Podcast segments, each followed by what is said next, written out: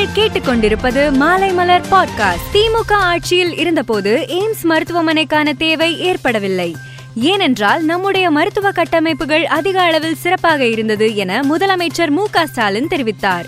இருந்தாலும் எய்ம்ஸ் திட்டத்தை அறிவித்தது மத்திய அரசு. அவர்கள்தான் இந்த திட்டத்தை செயல்படுத்த வேண்டும். ஆகவே இது பற்றி கேள்விகள் கேட்பது பொறுப்புள்ள மத்திய மந்திரி அமித்ஷாவுக்கு அழகல்ல என்றும் மு க ஸ்டாலின் கண்டனம் தெரிவித்தார். மறைந்த முதலமைச்சர் ஜெயலலிதா ஊழல் வழக்கில் நீதிமன்றத்தில் தண்டிக்கப்பட்டவர் என பாஜக தலைவர் அண்ணாமலை மறைமுகமாக பேசியிருந்தார்.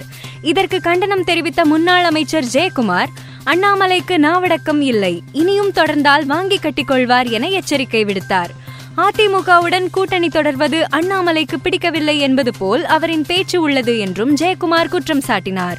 இதன் காரணமாக அதிமுக பாஜக கூட்டணியில் மீண்டும் பிரச்சனை உருவாகியுள்ளது. பதினோராம் வகுப்பு பொதுத் தேர்வை ரத்து செய்வது பற்றி தற்போது எந்த ஆலோசனையும் நடத்தப்படவில்லை என அமைச்சர் அன்பில் மகேஷ் பொய்யாமொழி தெரிவித்தார். அரபிக்கடலில் உருவான பிபர்ஜாய் புயல் குஜராத் மாநிலம் கட்ச் பாகிஸ்தான் கராச்சி இடையே வியாழக்கிழமை கரையை கடக்கும் என எதிர்பார்க்கப்படுகிறது. குஜராத் மாநிலம் சௌராஷ்டிரா மற்றும் கட்ச் கடற்கரையோர மக்களுக்கு எச்சரிக்கை விடுக்கப்பட்டுள்ளதால் முன்னெச்சரிக்கை நடவடிக்கைகள் மேற்கொள்ளப்படுகின்றன.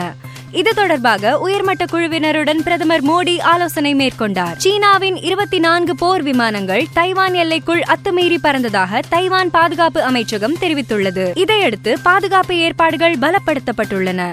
சீன விமானங்களை தைவான் தனது போர்க்கப்பல்கள் மற்றும் நிலத்தில் இருந்து ஏவக்கூடிய ஏவுகணைகள் மூலம் கண்காணிக்கும் பணியில் ஈடுபட்டுள்ளது.